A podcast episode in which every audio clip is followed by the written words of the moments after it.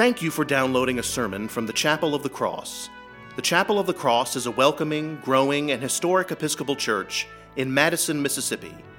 I hope you will join us on Sundays for worship at 7:30 a.m., 8:45 a.m., 11 a.m., and 5 p.m., with Sunday school for all ages at 10 a.m. I also invite you to connect with the chapel online at chapelofthecrossms.org. Again, thank you for downloading this sermon. We pray it will enrich your walk with Christ. God bless you, and we look forward to welcoming you and your family to the Chapel of the Cross.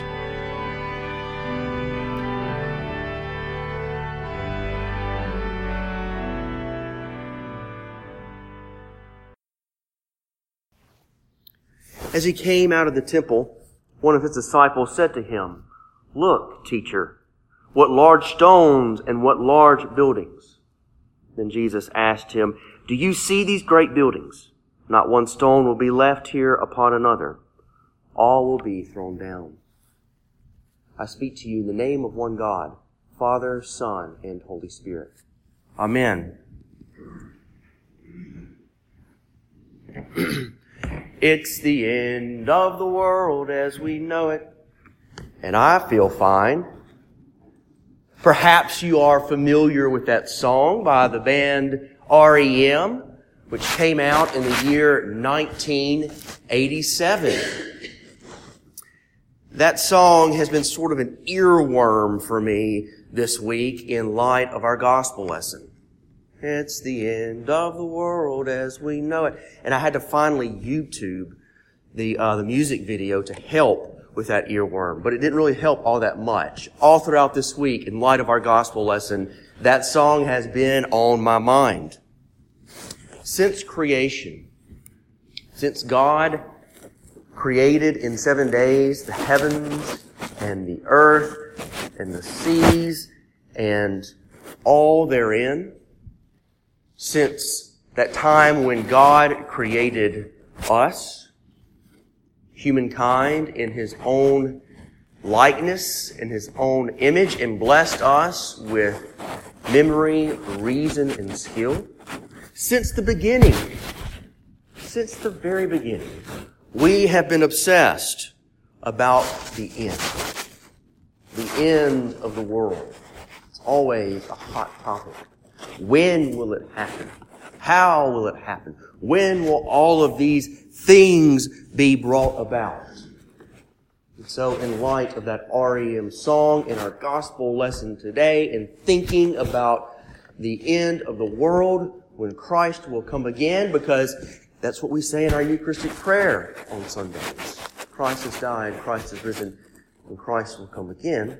In light of all of that, I decided to Google end of the world predictions this past week. And when I did, I was very surprised that throughout the years, throughout the centuries even, throughout a very long time, there were probably over 100 predictions by different people on dates, specific dates, not just years, that the world would end and how that would look. So here's just a couple for you today. Martin of Tours was a French bishop. He believed that the world would end before the year 400. Just a little bit off, right? Just a bit outside. Before the year 400. Now, if we skip forward many centuries to our own time, we have Jerry Falwell. Jerry Falwell said that on January 1st, in the year 2000, New Year's Day, almost 19 years ago, January 1st, 2000, God would pour out His wrath and His judgment upon the earth.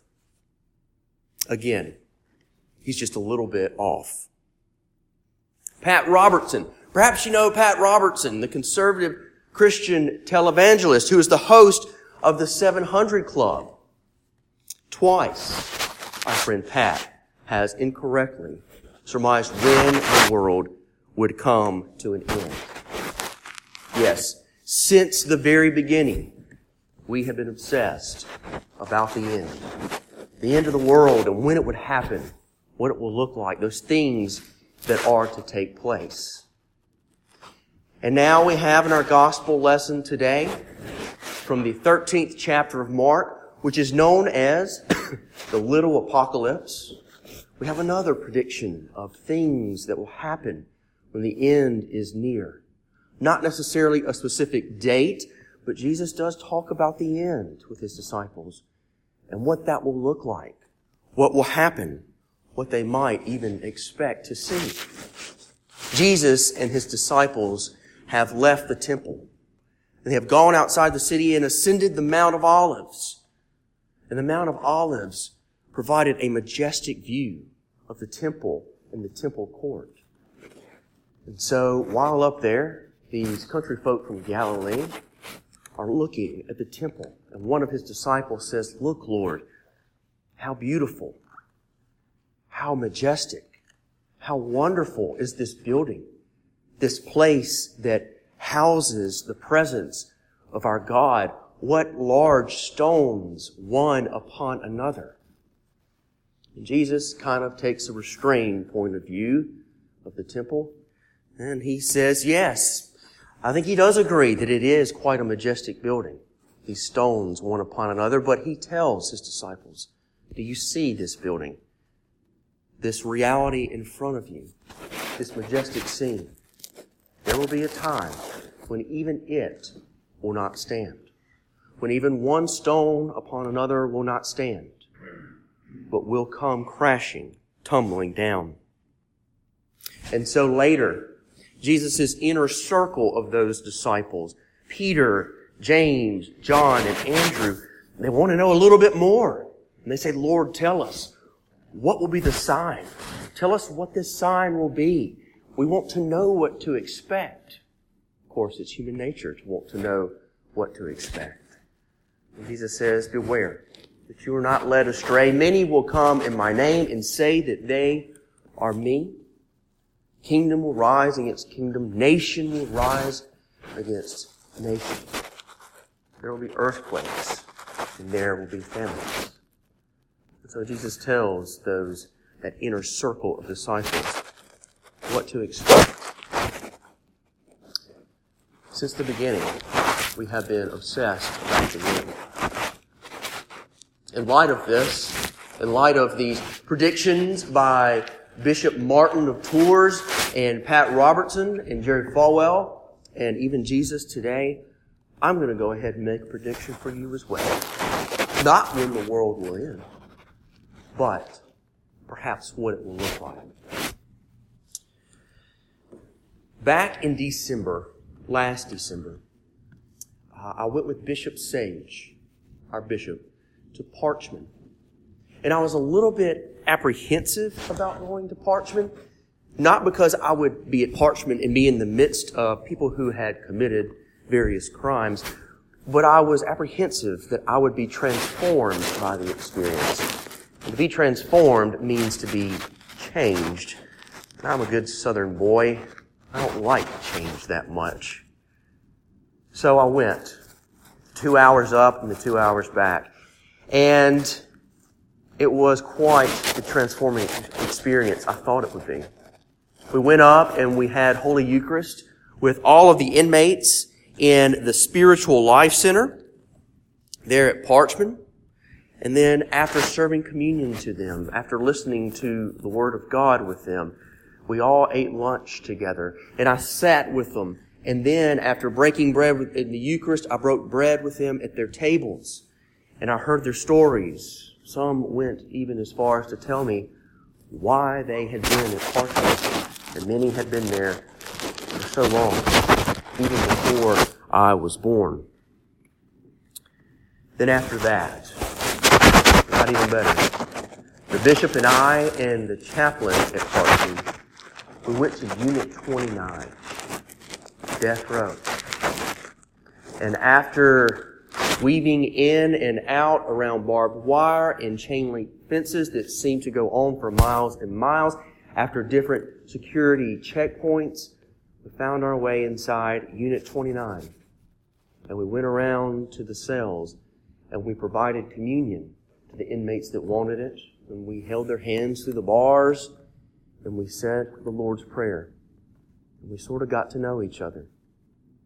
I had many wonderful conversations. It was interesting when I was talking to one of the inmates, I noticed a Scrabble board on a cart next to me.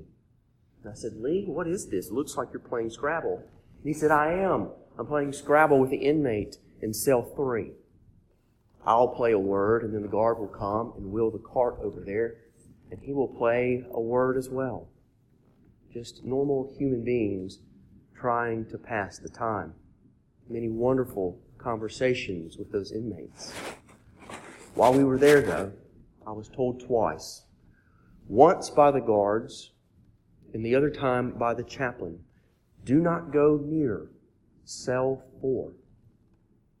Do not go near cell four. When the chaplain said it, he said, the inmate there seems to sort of have a demon of some sort. And if you approach it, he is induced into convolutions and wild, erratic behavior. But what he said next, stuck with He said, But even when our Lord Jesus Christ comes again, when His Lord Jesus Christ comes again, He will be healed. And like all things, He will be made new, and He will be raised up. That's what I think it's going to look like when the world ends. That's what I think it's going to look like when the Son of Man comes in His glory. We will be healed. We will be raised up. The poor will be given riches. The sorrowful will cry no more. Death will be swallowed up. The prisoner will be freed. The hungry will no longer cry for food. I can't predict the end of the world, but I can with some certain assurance say what it is going to look like. Not one stone will be left upon another at Parchman. The barbed wires of those prisons will be cast out. The prisoner will be set free. And that inmate in cell four, who I was told not to approach, he will be healed and he will be made whole. Amen.